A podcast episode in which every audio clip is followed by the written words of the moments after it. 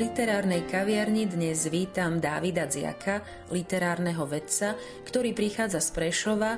Budeme sa rozprávať o literatúre pre deti a aj o jeho novej knihe pre deti, ktorú nazval Poď do rozprávky. Dávid Dziak vyštudoval učiteľstvo slovenského jazyka a literatúry a etickej výchovy na Filozofickej fakulte Prešovskej univerzity v Prešove. Následne po získaní doktorátu z predškolskej a elementárnej pedagogiky začal pôsobiť ako odborný asistent na katedre komunikačnej a literárnej výchovy na Pedagogickej fakulte Prešovskej univerzity v Prešove. Špecializuje sa na literatúru pre deti a mládež. Nedávno mu v spoluautorstve Zuzana Stanislavová, Martin Klimovič vyšla monografia Krok za krokom v slovenskej literatúre pre deti a mládež, hodnotové aspekty pôvodnej poézie a prózy v rokoch 1900 až 2020. Píše tiež básne pre deti, ktoré mu vyšli v časopisoch Slniečko a Vertigo, v zborníkoch Kapitán Spomienka a Kráľovná a na portáli na knižnom portáli knihy.nadosah.sk. Jeho báseň Veľa otázok získala hlavnú cenu dieťaťa druhého ročníka súťaže o pôvodnú báseň určenú deťom. To bolo v roku 2020. A v roku 2021 mu vyjde zbierka interaktívno-inštruktívnych rozprávok Poď do rozprávky. A o tej sa dnes budeme rozprávať.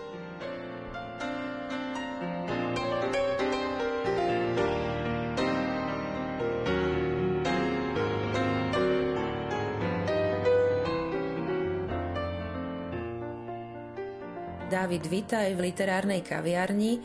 Predstav prosím poslucháčom svoju novú knihu. Zatiaľ sme prezradili len adresáta, teda že ide o knihu pre deti. Názov môjho knižného debutu je Poď do rozprávky. Kniha je momentálne v tlači a je určená detskému čitateľovi. Spočiatku som si myslel, že kniha osloví čitateľa od 9 rokov, ale následne som dal rukopis môjmu kolegovi Radovi Rusňákovi, ktorý ho prečítal svojim dvom cérkam a skonštatoval, že tá vekovosť sa môže posunúť nižšie, čiže od 7 rokov. Potom som dal rukopis eh, mojej kolegyni Lenke Šafránovej, ktorá má dvoch synov navštevujúcich materskú školu a skonštatovala, že kniha osloví určite aj eh, recipienta predškolského veku, to znamená jej deti dostatočne rozprávkam porozumeli a dokonca ich aj dotvárali. Čiže kniha bola vyskúšaná tak na chlapcoch, ako aj na dievčatách. Knihu editoval Jan Kavura, za čo sa mu chcem veľmi pekne poďakovať, lebo v texty výborne zeditoval a dotiahol ich do finálnej podoby. Na tomto mieste by som sa chcel poďakovať za edičné zásahy aj profesorke Zuzane Stanislavovej, spomínanému kolegovi Radovi Rusňakovi, kolegyni Dane Leškovej a profesorke Ľudmile Liptakovej za jazykovú korekciu. Zbierku tvorí 5 krátkých rozprávok, ktoré sú podľa mňa napísané takým nezvyčajným štýlom. To znamená, že sú napísané v druhej osobe jednotného čísla a v prvej a druhej osobe množného čísla. Čiže ty, my, vy. Týmto štýlom som sa snažil docieliť to, aby sa z čitateľa stala jedna z postav príbehu. Žánrovo môžeme tieto rozprávky zaradiť medzi interaktívno-inštruktívnu literatúru. Interaktívnosť sa dosahuje práve tým štýlom, ktorý je dotvorený rôznymi otázkami a úlohami. To znamená, že na vyznačené miesta môže detský čitateľ písať a kresliť. Inštruktívnosť sa taktiež dosahuje tým štýlom, ktorým som sa snažím rozvíjať čitateľovú fantáziu, tvorivosť, predstavivosť, kritické myslenie a uvažovanie, keďže ho tie príbehy stavajú pred etické problémy či dilemy. A v neposlednom rade by som sa chcel poďakovať Fondu na podporu umenie, ktorý podporil dopísanie a vydanie tejto knihy. Ilustrácia je v detskej knihe dôležitá záležitosť. Kto sa ujal obrazovej časti knihy? Ilustrácie k rozprávkam nakreslil Michal Souček. Michal pochádza z Prešova a vyštudoval Fakultu architektúry a dizajnu STU v Bratislave.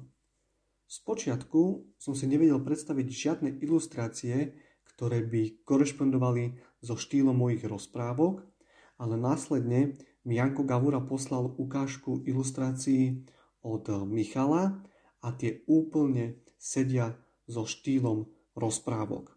Jeho ilustrácie sú podobne ako rozprávky takým výbuchom fantázie, sú plné rôznych farieb a mnohých detajlov. Michal Solček je teda pomerne neznáme meno v slovenskom kontexte, ale myslím si, že len otázkou času, kedy sa stane známym v slovenskej literatúre pre deti a mládež, keďže pracuje na mnohých projektoch. Michal ilustratorsky debutoval v srbskej literatúre pre deti, ilustroval dve knihy slovenského vojvodinského autora Zoroslava Spevaka Jesenského, výborného poeta a prozaika pre deti. Ilustroval dve jeho knihy, a to Ide Tyrex a Zo života Blh.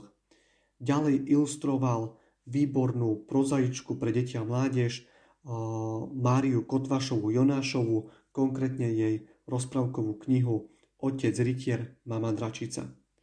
Momentálne Michal pracuje na ilustráciách pre dve knihy spisovateľa Petra Karpinského, konkrétne myslím, že komiks Stopárov sprievodca Slovenskom a rozprávku Malý kozmonaut. Následne Michal plánuje pracovať na vlastnej knihe, malo by ísť o interaktívny komiks, ktorý by mal hravú formou predstaviť detskému recipientovi slovenské výtvarné umenie. Pracuješ na univerzite a literatúre pre deti sa venuješ aj z tej druhej strany, píšeš o nej odborné články, hodnotíš ju, literatúru vyučuješ. Ak o nej toľko veľa vieš, nie si potom ako autor na seba veľmi náročný? Samozrejme, že som. Každý autor, ktorý chce vydať knihu, by mal byť na seba náročný. Obzvlášť, ak ide o literárneho vedca, kritika, tak potom tie očakávania sú vyššie. A obzvlášť to platí pre literárneho kritika, ktorý hodnotí literatúru a ktorý vyčíta autorom nedostatky. Predpokladá sa teda, že ak knihu vydáva literárny vedec, tak že pôjde o umelecky hodnotné dielo, ale vôbec to tak nemusí byť. Je mnoho príkladov aj zo slovenskej literatúry, keď literárny vedec vydal knihu a následne ju literárna kritika skritizovala. Samozrejme, literárne vzdelanie môže pomôcť napísať lepší text, aj mne to pomohlo a taktiež výrazne pomáha, ak autor pozná stav súčasnej literatúry. To znamená, vie, aký je štandard, aké sú trendy a na základe toho hľadá formu ktorá by mohla priniesť niečo nové, niečo netradičné a nejakým spôsobom posunúť tú literatúru. O to som sa snažil aj ja, keďže poznám súčasný stav slovenskej literatúry pre deti a mládež a snažil som sa to predovšetkým tým štýlom, ktorým som napísal tie rozprávky. Osobne som sa s takýmto štýlom v slovenskej literatúre pre deti nestretol, ale možno som prehľadol nejaký text a určite podobný štýl sa nájde vo svetovej literatúre pre deti a mládež. Mne sa však stáva, že keď napíšem či už básnický alebo prozaický text pre deti, tak spočiatku som z neho nadšený a nevidím tam tie nedostatky, ktoré by som iným autorom vyčítal. Pomáha mi časový odstup niekoľkých týždňov a mesiacov, počas ktorých nazerám na ten text už iným pohľadom a o, už nachádzam tie nedostatky a dokážem ich odstrániť. Určite pomáha, ak rukopis má editora, najlepšie literárneho vedca či kritika, ktorý mu dokáže dať objektívnu a nestrannú spätnú väzbu, ako mne dal Janko Gavura. Hovoríš o štýloch v detskej literatúre. Aké štýly tu máme v súčasnosti? Aké typy kníh sa u nás teraz objavujú? Je nejaká módna vlna alebo populárny typ kníh, ktorý sa objavuje nejako častejšie? Neviem, či môžeme hovoriť o nejakých konkrétnych štýloch v detskej literatúre. Možno hovoriť o niečom tradičnejšom a niečo, niečím modernejším, netradičnejším. Kráľovským žánrom v slovenskej literatúre pre deti je jednoznačne autorská rozprávka, a to tak kvantitatívne ako aj kvalitatívne. To znamená, že z hľadiska žánru vychádza v slovenskej literatúre práve najviac rozprávok, ale zároveň táto rozprávka prináša aj najviac nových mien, najvýraznejšie trendy a najkvalitnejšie tituly. Zároveň tento žáner prináša aj najviac gíču a braku. Modnou vlnou sú obrázkové knihy. V slovenskej literatúre reprezentantom tejto literatúry je tvorba Kataríny Macurovej. Tento žáner sa vyznačuje minimálnym textom a celostranovými ilustráciami. V súčasnosti mohutne inštruktívna literatúra, ktorá do popredia dáva tie mimoestetické, pragmatické, sekundárne funkcie literárneho textu. To znamená, že jej zámerom je inštruovať dieťa, poskytnúť mu určité návody. Tento typ literatúry predstavuje tenký ľad pre autorov, pretože tieto sekundárne funkcie musia vyvážiť estetickou funkciou, ktorá je primárnou funkciou, respektíve by mala byť primárnou funkciou literárneho textu.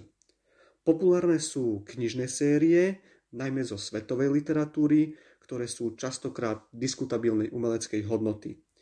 Ide o knižné série o kapitánovi Bombardiakovi, Grázlikovi Gabovi, Dorke Magorke či knižná séria Denník odvážneho bojka.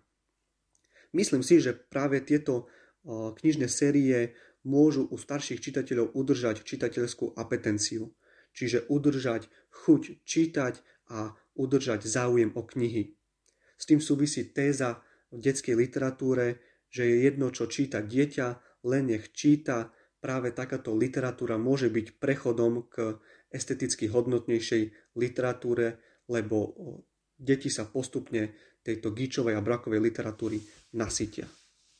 Ktorý štýl alebo typ kníh považuješ ty za nedostatkový tovar a bol by pre detského čitateľa prínosný?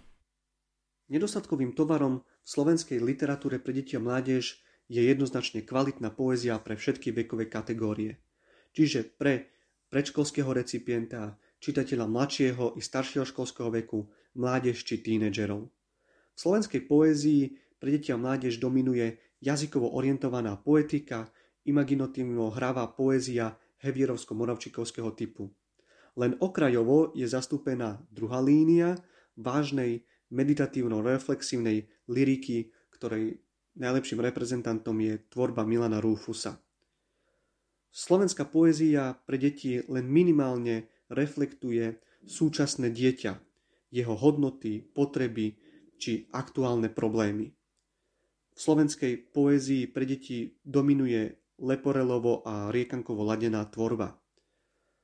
Čiže po roku 1989 táto poézia v slovenskej literatúre pre deti a mládež stagnuje. Jej najvýraznejšími reprezentantmi sú Daniel Hevier, František Rojček a Valentín Ševčík.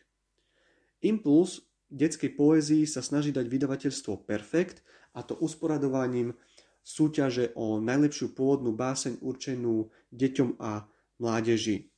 Z tejto súťaže potom vychádza zborník výťazných prác a v roku 2021 už vyhlasili tretí ročník. Slovenská poézia pre dieťa mládež teda potrebuje impuls zo svetovej literatúry, a to prostredníctvom prekladovej literatúry, avšak tento nedostatok nekompenzujú ani vydavateľstva, ani časopisy.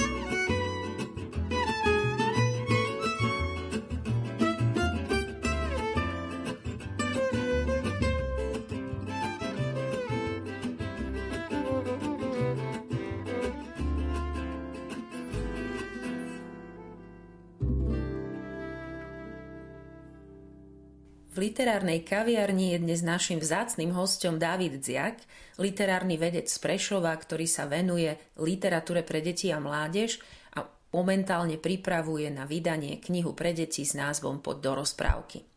Mám takú náročnú otázku, myslím si teda, že je to náročná otázka. David, ako vybrať dobrú knihu pre dieťa? Skúsim trochu ohraničiť knihu pre dieťa vo veku približne od 6 do 11 rokov, čím sa riadiť pri výbere, ak som rodič v knihkupectve a som tak trochu stratený medzi tými všetkými policami. Ak sme v knihkupectve, môže nám pomôcť predávač, odporúčam nejaké kvalitnejšie, nekomerčnejšie knihkupectvo. Ak sme v knižnici, tak tam nám môže pomôcť knihovník. Zárukou kvality je častokrát už meno autora, to znamená, že ak poznáme toho autora, prečítali sme od neho nejaké knihy, ktoré boli kvalitné, tak je veľká pravdepodobnosť, že jeho ďalšia nová kniha bude tiež kvalitná. Znakom kvality je často aj názov vydavateľstva. To znamená, že na slovenskom knižnom trhu máme vydavateľstva, ktoré sú za rukou kvality, Ďalej sú to vydavateľstva, ktoré sú zárukou aspoň štandardnej kvality, ale máme aj vydavateľstva, ktoré sa orientujú na komerčnejšiu a triviálnejšiu tvorbu s nižšou umeleckou hodnotou. Ďalej odporúčam v knihkupectve si prečítať z knihy, o ktorú máme záujem, jednu, dve strany a už to nám môže naznačiť, či ide o kvalitnú knihu. Ďalej odporúčam pozrieť si pred návštevou knihkupectva recenzie na internete, časopis Bibiana a knižná revy poskytujú svoj archív čísel online. No a čo by som najvýraznejšie odporúčal je prečítať si každoročné bilančné shodnotenie celej slovenskej literatúry pre deti a mládež. Robí to časopis Bibiana knižná revy. V Bibiane to systematicky a dlhé roky robí profesorka Zuzana Stanislavová. Posledné roky sa začala osobitne hodnotiť slovenská poézia pre deti a mládež. Robil to Martin Klimovič a od roku 2017 som to začal robiť ja. V knižnej reví bilančné hodnotenie detskej literatúry dlhé roky robila Timotea Vrablová, posledný rok som už hodnotil ja. Ďalej by som odporúčal ešte literárne stránky, ktoré môžu byť inšpirujúce pri kúpe knihy. Predovšetkým odporúčam literárnu stránku Úlec knihov a knihy na dosah, ktorých odporúčajú knihy ľudia, ktorí sa venujú detskej literatúre. Ako vnímaš, ako ty vnímaš úlohu knižných webov a vôbec online sveta pri formovaní vzťahu detí k literatúre? Už som to čiastočne načrtol v predošlej odpovedi. Tento online priestor má svoje pozitíva aj negatíva. Pozitívom je, že časopisy ako Bibiana knižná revy sprostredkovajú svoj archív čísel online, preto sa rodič ľahšie a rýchlejšie dostane k spomínaným bilančným hodnoteniam a recenziám. Ďalším pozitívom sú spomínané literárne stránky ako úlec knihov a knihy na dosah, ktoré môžu byť inšpirujúce pre rodiča. Ja častokrát využívam databázy knih predajní a predovšetkým tie filtre, ktoré tam poskytujú, Veľmi často využívam filtrovanie podľa roku vydania. Ak hľadám nové knihy, často využívam filter podľa vydavateľstva, čo nám môže pomôcť, ak už vieme, ktoré vydavateľstvo je akej kvality. A často využívam aj filter žánru, to znamená, že niektoré stránky poskytujú filtrovanie podľa rozprávky, poézie, literatúry faktu a tak ďalej. Na internete nájdeme aj anotácie ku knihám, ktoré nám naznačia tému knihy a mnohokrát poskytujú aj ukážku. Takým negatívom sú niektoré literárne blogy, ktoré môžu odporúčať knihu, ktorá nemá vysokú umeleckú hodnotu, čo môže miasť rodičov.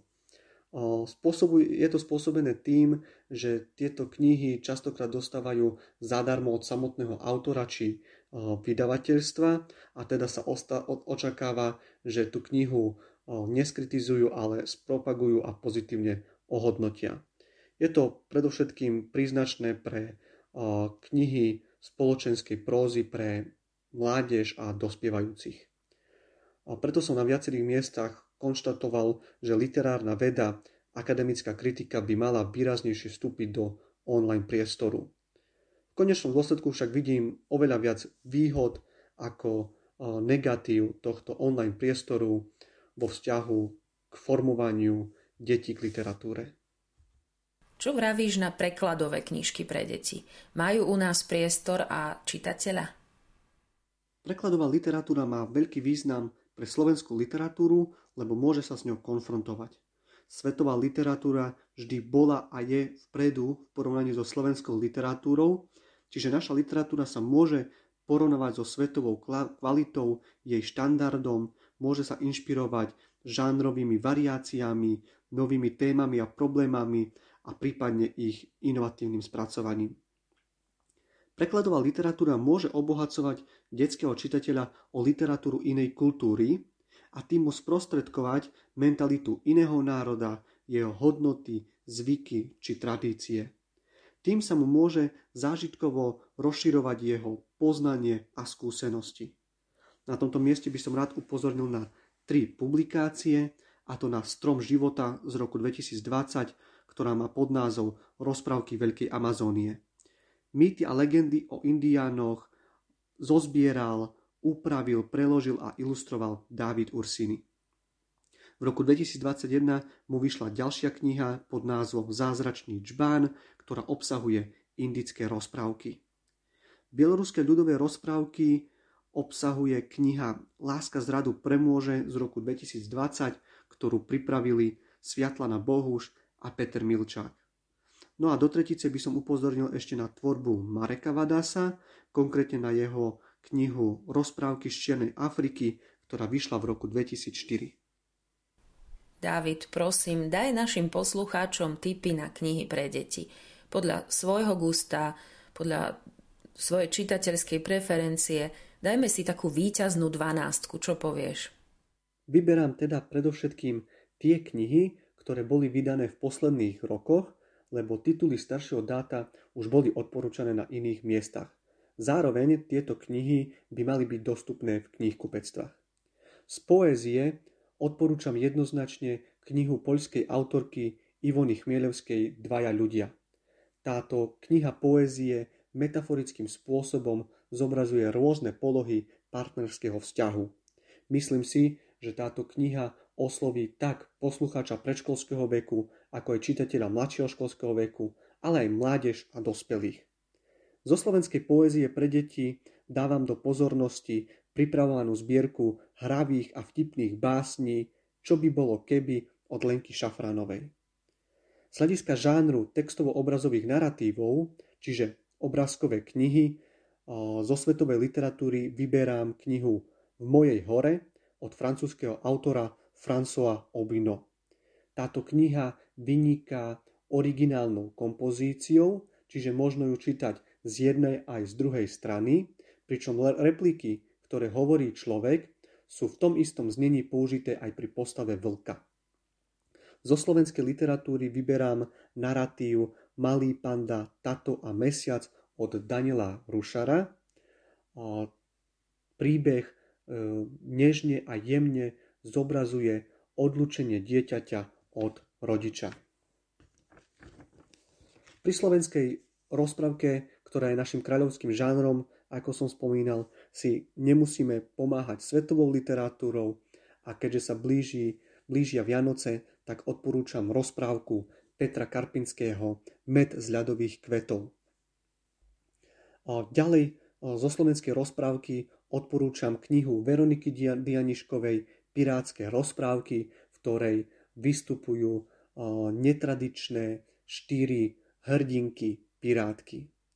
Netradičných protagonistov má aj rozprávka Evky Urbanovej Jeleniaty a Kravaty. Tieto rozprávky vynikajú v slovenskej rozprávke posledných rokov. Zo spoločenskej prózy pre dieťa predškolského veku odporúčam knihu Tone Revajovej Rok Sivka Ohniváka. Autorka zobrazuje dievčatko predškolského veku, ktoré už chce ísť do školy, pričom to robí autenticky, vtipne a jemne. Keďže sa blíži vianočný čas, tak odporúčam aj prózu Čakanie na sneh od Petra Gertnera, ktorý zobrazuje čas od konca jesene do Vianoc, teda čakanie na ten sneh, čakanie na Vianoce a teda naozaj sa mu podarilo zobraziť takú príjemnú, nostalgickú, lirickú atmosféru zimy a Vianoc.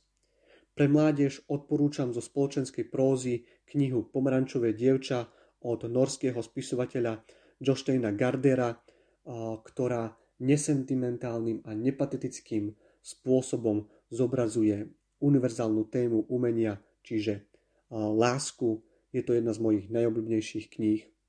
No a napokon z literatúry faktu odporúčam knihy tandemu Andrej Gregušovej a Kataríny Kosanovej Ako maliari vidia svet, ako umelci vidia svet, ktoré predstavujú slovenských výtvarníkov a maliarov, pričom poznatky sú dotvorené rôznymi úlohami pre čitateľa.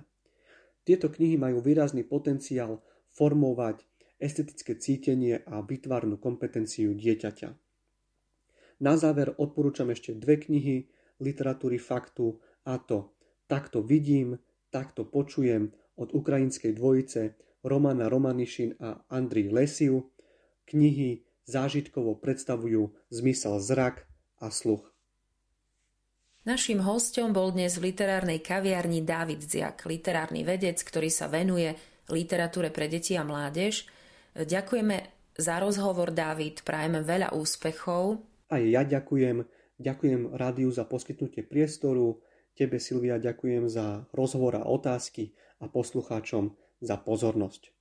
Dúfam, že ste sa niečo dozvedeli o detskej literatúre a že vás oslovili knihy, ktoré som spomínal. A skoro by som zabudol, dúfam, že vás osloví aj moja kniha pod do rozprávky. Na záver relácie nám ešte David Dziak prečíta ukážku zo svojej pripravovanej knihy. Ukážka je z rozprávky Ty a diera. Čoho sa najviac bojíš? Pavúkov? Tmy? Ja ako spisovateľ dokážem jednou vetou všetko zničiť. Pozri, nech všetky pavúky v tejto rozprávke zmiznú. Aha, už tu nie sú. A jednou vetou dokážem niečo stvoriť. Ty budeš v tejto rozprávke hlavný hrdina. Hrdina, ktorý sa volá ja sa najviac bojím diery. Musím ti ju opísať, aby si si ju vedel predstaviť. Je čierno-čierna a taká obrovská, že nedovidíš na jej dno. Dokáže rýchlo utekať a má zúrivé čierne oči. Brr, až mi mráz behá po chrbte. Oj, zabrol som, že som spisovateľ a že všetko, čo napíšem, sa môže v rozprávke stať a tá diera sa práve zjavila a blíži sa k nám. Utekajme. Mám nápad. Pokúsa ju zaplniť. Čímkoľvek. Háž do nej všetko, čo ti napadne. Možno ju tým zastavíme. Ešte. Ešte. Viac. Možno je len hladná. Čo je hodíme? Špenátový prívarok? Cibuľový šalát? či koláč z čili papričiek? Nič? Veď to boli samé pochúťky. Určite aj ty by si si dal. Hoď tam niečo z domu, napríklad babičkino hojdacie kreslo, aby sme dieru spomalili. Stále málo. Pomaly nás dobieha. Pridajme. Teraz tam hoď niečo obrovské, napríklad nejaký dopravný prostriedok. Rýchlo vymysli čosi veľké a ťažké. Zajdeme doľava, možno sa jej strasieme. Och, nie, stále je nám v petách. Bežme ďalej. Hoď tam niečo z prírody a nech je toho veľa. Máš? Nezaberá to. Skús jej hodiť nejakú hračku, možno sa len chce hrať. Čo si vybral? Či by sa taká diera chcela pohrať? Stále nič? Čo by sme tam ešte mohli hodiť? Skúsme zabočiť vpravo, len nech nenatrafíme na slepú uličku. To by bol náš koniec. Ach, zas som zabudol, že všetko, čo napíšem, sa môže stať a my práve bežíme do slepej uličky. Musíme niečo vymyslieť. Diera je bližšie a bližšie. Čo urobíme? thank you